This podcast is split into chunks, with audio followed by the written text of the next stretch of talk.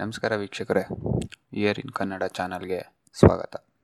ನಾನು ಕಳೆದ ಎಪಿಸೋಡ್ನಲ್ಲಿ ಚಾಣಕ್ಯ ಹಾಗೂ ಕುಲಪತಿ ವೇದಗುಪ್ತನ ನಡುವೆ ಏಕೆ ಮಾತಿನ ಚಕಮಕಿ ನಡೆಯಿತು ಅಂತ ಹೇಳಿದ್ದೆ. ಬನ್ನಿ ಇವತ್ತು, ಅದ್ರ ಮುಂದೆ ಏನಾಯಿತು ಅಂತ ನೋಡೋಣ.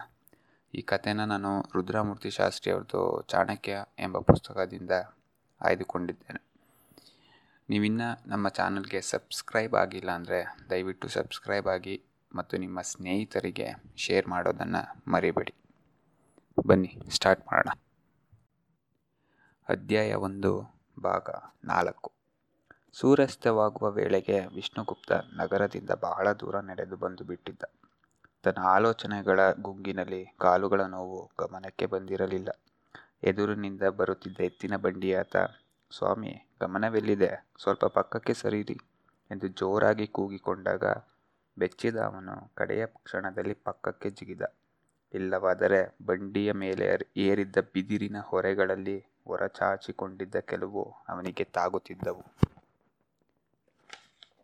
ಬಂಡಿ ಮುಂದೆ ಸಾಗಿ ಹೋದ ಮೇಲೆ ದಾರಿಯ ಪಕ್ಕದಲ್ಲಿ ಹತ್ತು ಹೆಜ್ಜೆ ದೂರದಲ್ಲಿದ್ದ ಒಂದು ದೊಡ್ಡ ಬಂಡೆಯ ಮೇಲೆ ಕುಳಿತು ತನ್ನ ಪರಾಧ್ಯಾನತೆಯನ್ನು ನೆನೆದು ಜೋರಾಗಿ ನಕ್ಕು ಬಿಟ್ಟ ಆಗ ಕಾಲುಗಳ ನೋವು, ನಾನು ಇದ್ದೇನೆ ಎಂದು ನೆನಪು ಮಾಡಿಕೊಟ್ಟಿತ್ತು ತನ್ನ ಕೈಗಳಿಂದ ಮೆಲ್ಲಗೆ ಕಾಲುಗಳನ್ನು ನೀವಿಕೊಂಡ.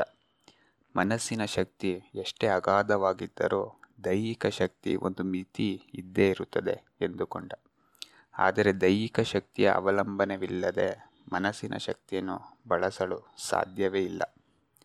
ಆಲೋಚಿಸುವ ಬುದ್ಧಿ, ನುಡಿಯುವ ಮಾತುಗಳು ಮತ್ತು ಆಚರಿಸುವ ಕ್ರಿಯೆಗಳಿಗೆ ದೇಹವೇ ಮೂಲಧಾರ. ಅದಕ್ಕಾಗಿಯಾದರೂ ದೇಹವನ್ನು ಸುಸ್ಥಿತಿಯಲ್ಲಿರಿಸಿಕೊಳ್ಳಲೇಬೇಕು. ಆದರೆ ಬಹುಜನರು ಮಾಡುವುದೇನು? ಕೇವಲ ದೈಹಿಕ ಸುಖಗಳ ಪೂರೈಕೆಯಲ್ಲೇ ಮುಳುಗಿ ತಮ್ಮ ಮನಸ್ಸಿನ ಶಕ್ತಿಯನ್ನು ಕುಗ್ಗಿಸಿಕೊಳ್ಳುತ್ತಾರೆ. ಉದಾಹರಣೆಗೆ ಕುಲಪತಿ ವೇದಗುಪ್ತ ವಿಫಲ ಅಧ್ಯಾಪಕ. ಅವನು ಸಫಲ ಕುಲಪತಿಯಾಗುವುದು ಹೇಗೆ ಸಾಧ್ಯ? ಆಗಬಹುದಾಗಿತ್ತು.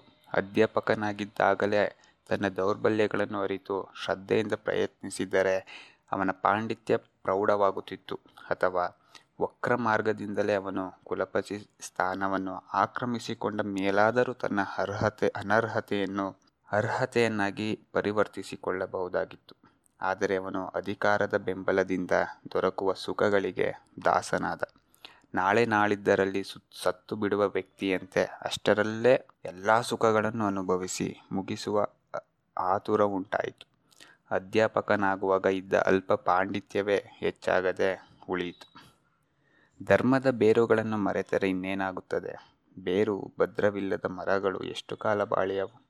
ಆದರೆ ಅಷ್ಟರಲ್ಲಿ ಅವು ಇಡೀ ಸಮಾಜ ವ್ಯವಸ್ಥೆಯನ್ನೇ ಕದಡಿ ಬಿಡುತ್ತವಲ್ಲ. ಇಲ್ಲ, ಏನಾದರೂ ಮಾಡಬೇಕು. ಪಾಟಲಿಪುತ್ರದ ಸ್ಥಿತಿಯು ತಂದೆಯವರು ಹೇಳಿದ್ದನ್ನು ಕೇಳಿದರೆ ಇದಕ್ಕಿಂತ ಭಿನ್ನವಾಗಿ ಏನು ಕಾಣುವುದಿಲ್ಲ. ಹಾಗೆ ನೋಡಿದರೆ ಸಾಮ್ರಾಜ್ಯವೆನ್ನಿಸಿಕೊಳ್ಳಲು ಯೋಗ್ಯವಾದ ವ್ಯಾಪ್ತಿ ಮತ್ತು ಸಂಪನ್ಮೂಲಗಳಿಂದ ಸಮೃದ್ಧವಾದ ಮಗಧಕ್ಕೆ ಧನಾನಂದನೇ ಶಾಪವಾಗಿರುವಂತೆ ಕಾಣುತ್ತದೆ. ಆ ದಿನ ತಂದೆಯವರೊಂದಿಗೆ ಮಾತನಾಡುವಾಗ ನಂದನ ಹೀನ ಕುಲವನ್ನು ಎತ್ತಿ ಆಡಿದೆ. ಆದರೆ ನನ್ನಂಥ ವಿದ್ಯಾವಂತ ಸುಸಂಸ್ಕೃತ ಹಾಗೆ ಹುಟ್ಟಿನ ಬಗ್ಗೆ ಎತ್ತಿ ಆಡಿದು ನ್ಯಾಯವೇ ಎಂದು ಆಮೇಲೆ ನನಗೆ ನಾಚಿಕೆ ಎನಿಸಿತು. ಚಾತುರ್ವರ್ಣ, ವರ್ಣವನ್ನು ಬೆಂಬಲಿಸುವ ಆತುರದಲ್ಲಿ ನಾನು ಆಡಿದ ಮಾತುಗಳು ಸರಿಯಾದುವಲ್ಲ ಎಂಬ ಭಾವನೆ ಬಂದಿತ್ತು. ಹುಟ್ಟಿನಿಂದ ಜಾತಿಯನ್ನು ನಿರ್ಣಯಿಸಬಹುದೇ ಹೊರತು ವರ್ಣವನ್ನಲ್ಲ ಎಂಬುದು ನನಗೆ ಗೊತ್ತು. ಜಾತಿ ಸಹಜವಾಗಿ ಗುರುತಿಸಲು ಒಂದು ವರ್ಣದ ಗುಂಪಿಗೆ ಸೇರುವುದು ಅಷ್ಟೇ ನಿಜ. ಅಲ್ಲದೆ ವ್ಯಕ್ತಿ ಜನ್ಮದ ಸಂಸ್ಕಾರವಿಲ್ಲದಿದ್ದರೂ ಶ್ರದ್ಧೆಯಿಂದ ಪ್ರಯತ್ನಪೂರ್ವಕವಾಗಿ ಬೇರೊಂದು ವರ್ಣದ ಗುಣಧರ್ಮಗಳನ್ನು ರೂಢಿಸಿಕೊಳ್ಳಬಹುದೆಂಬುದಕ್ಕೆ ನಮ್ಮ ಋಷಿಗಳ ಉದಾಹರಣೆಗಳೇ ಇವೆ. ಕ್ಷತ್ರಿಯನಾದ ವಿಶ್ವಾಮಿತ್ರ ಬ್ರಹ್ಮರ್ಷಿ ಎನ್ನಿಸಿಕೊಳ್ಳಬೇಕಾದರೆ ಅವನು ಸಾಗಿದ ಸಾಧನೆಯೇ ದಾರಿ ಎಷ್ಟೋ ಕಠಿಣ. ಅಷ್ಟೇ ರೋಚಕವೂ ಆಗಿದೆ. ಆ ನಂದ ಅಂಥ ಪ್ರಯತ್ನವನ್ನು ಏಕೆ ಮಾಡಲಿಲ್ಲ? ಹಾಗಾಗಿದ್ದರೆ ಆರ್ಯವರ್ತದ ಇತಿಹಾಸದಲ್ಲಿ ಮಗಧ ಸಾಮ್ರಾಜ್ಯ ಬಹುಶಃ ಒಂದು ಉಜ್ವಲ ಅಧ್ಯಾಯವಾಗುತ್ತಿತ್ತು. ಖಡ್ಗ ಹಿಡಿದು ಪ್ರಯೋಗಿಸುವ ಸಾಮರ್ಥ್ಯ ಎಲ್ಲರಲ್ಲೂ ಇರಬಹುದು.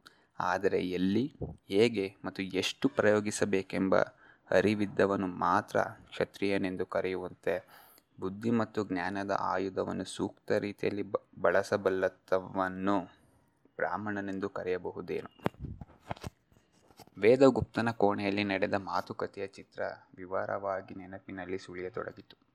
ಕೋಪದಿಂದ ಕೆರಳಿ, ಹುಚ್ಚನಂತೆ ಕೂಗಾಡಿದವನ ನೆನಪಿನಿಂದ ನಗು ಬಂತು. ಸಹ ಅಧ್ಯಾಪಕರ ಬೆದರಿದ ಮುಖಗಳು ನೆನಪಾದವು.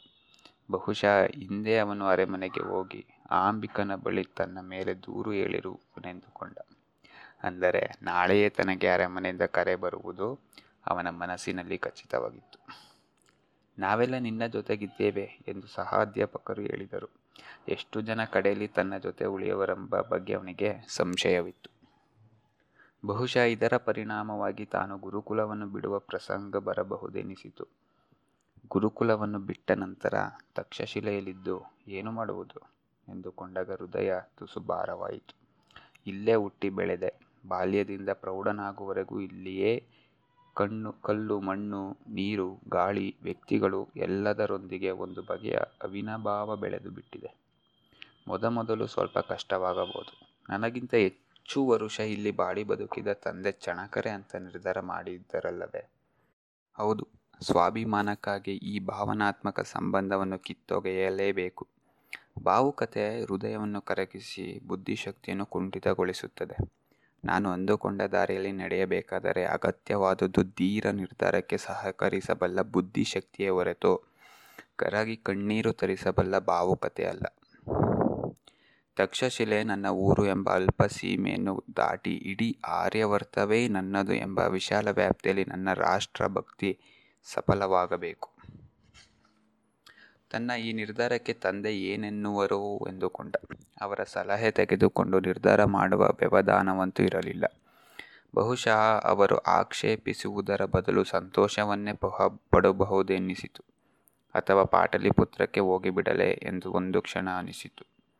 ಮರುಕ್ಷಣವೇ ಬೇಡವೆಂದುಕೊಂಡ. ಹೊಟ್ಟೆಪಾಡಿನ ಒಂದೇ ಕಾರಣವಾದರೆ ಎಲ್ಲಿಗಾದರೂ ಹೋಗಬಹುದು. ಆದರೆ ಬಹು ದಿನಗಳಿಂದ ನಾನು ಕಟ್ಟಿದ ರಾಷ್ಟ್ರ ನಿರ್ಮಾಣದ ಕನಸನ್ನು ನನಸು ಮಾಡಲು ಮುಂದೆ ಹೆಜ್ಜೆ ಇಟ್ಟು ಬಿಡಬೇಕು. ಇನ್ನು ಕಾಯುತ್ತಾ ಕೂಡುವ ಏಡಿಯಾಗಬಾರದು ಹೌದು, ಅದೇ ಸರಿ. ಮನಸ್ಸಿನಲ್ಲಿ ಒಂದು ನಿರ್ಧಾರದ ದಡ ಮುಟ್ಟಿದ ಸಮಾಧಾನವಾಯಿತು. ಈಗ ಹೊರ ಪ್ರಪಂಚದತ್ತ ಕಣ್ಣು ಹಾಯಿಸಿದ. ಪಶ್ಚಿಮದಲ್ಲಿ ಸೂರ್ಯಾಸ್ತವಾಗಿ ದಟ್ಟವಾದ ಅರುಣಾವರ್ಣ ವ್ಯಾಪಿಸಿತು. ಪಕ್ಷಿಗಳು ಕೆಲ ಕಾಲ ಕಲಕಲ ಮಾಡುತ್ತಾ, ಗುಂಪು ಗುಂಪಾಗಿ ತಮ್ಮ ಗೂಡುಗಳತ್ತ ಹಾರಿ ಹೋಗುತ್ತಿದ್ದವು. ಎದುರಿನ ದಾರಿಯಲ್ಲಿ ತರುಣ ದಂಪತಿಗಳು ಸರಸದಿಂದ ಮಾತನಾಡುತ್ತಾ, ನಗುತ್ತಾ ಹೋಗುತ್ತಿದ್ದರು. ಆ ಕ್ಷಣ ಅವನಿಗೆ ವಿಶಾಖ ನೆನಪಿಗೆ ಬಂದಳು. ಹತ್ತು ವರ್ಷಗಳ ಹಿಂದಿನ ಅವಳ ನೆನಪು ಈಗ ಏಕೆ ಬಂತೆಂದು ಒಂದು ಕ್ಷಣ ಅವನು ಚಕಿತನಾದ. ತಾರುಣ್ಯದ ಆ ಹುಮ್ಮಸ್ಸಿನಲ್ಲಿ ಅವಳು ಮಿಂಚಿನ ಬಳ್ಳಿಯಂತೆ ಕೋರೈಸಿದಳು. ಅವಳ ಆ ಪ್ರಕಾರ ಸೌಂದರ್ಯ ತನ್ನ ಸರ್ವಾಂಗದಲ್ಲೂ ಮೂಡಿಸಿದ ರೋಮಾಂಚನದ ನೆನಪಾಗಿ ವಿಚಲಿತನಾದ. ಅವಳು ಈಗ ಉಜ್ಜಯಿನಿಯಲ್ಲಿರುವನಲ್ಲೆಂದು ಕೇಳಿದ್ದ. ಹೇಗಿದ್ದಾಳೋ ಎಂದುಕೊಂಡ.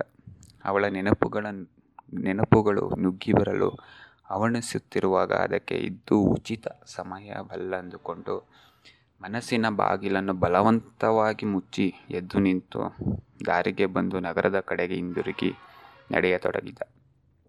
ಸ್ವಲ್ಪ ದೂರ ಹೋಗುವಷ್ಟರಲ್ಲಿ ಧರ್ಮದತ್ತನ ಮಗ ಯೋಗದತ್ತನನ್ನು ನೋಡಿ ಬರುವ ಯೋಚನೆ ಮಾಡಿದ್ದು ನೆನಪಾಗಿ ಅವನ ಆಲೋಚನೆ ಆ ದಿಕ್ಕಿನಲ್ಲಿ ಅರಿಯತೊಡಗಿತು. ನಾಳೆ ಅರಮನೆಗೆ ಹೋಗುವ ಪ್ರಸಂಗ ಬಂದರೆ ಅದನ್ನು ಮುಗಿಸಿಕೊಂಡು ಯೋಗದತ್ತನನ್ನು ನೋಡಿ ಬರಬೇಕೆಂದುಕೊಂಡ.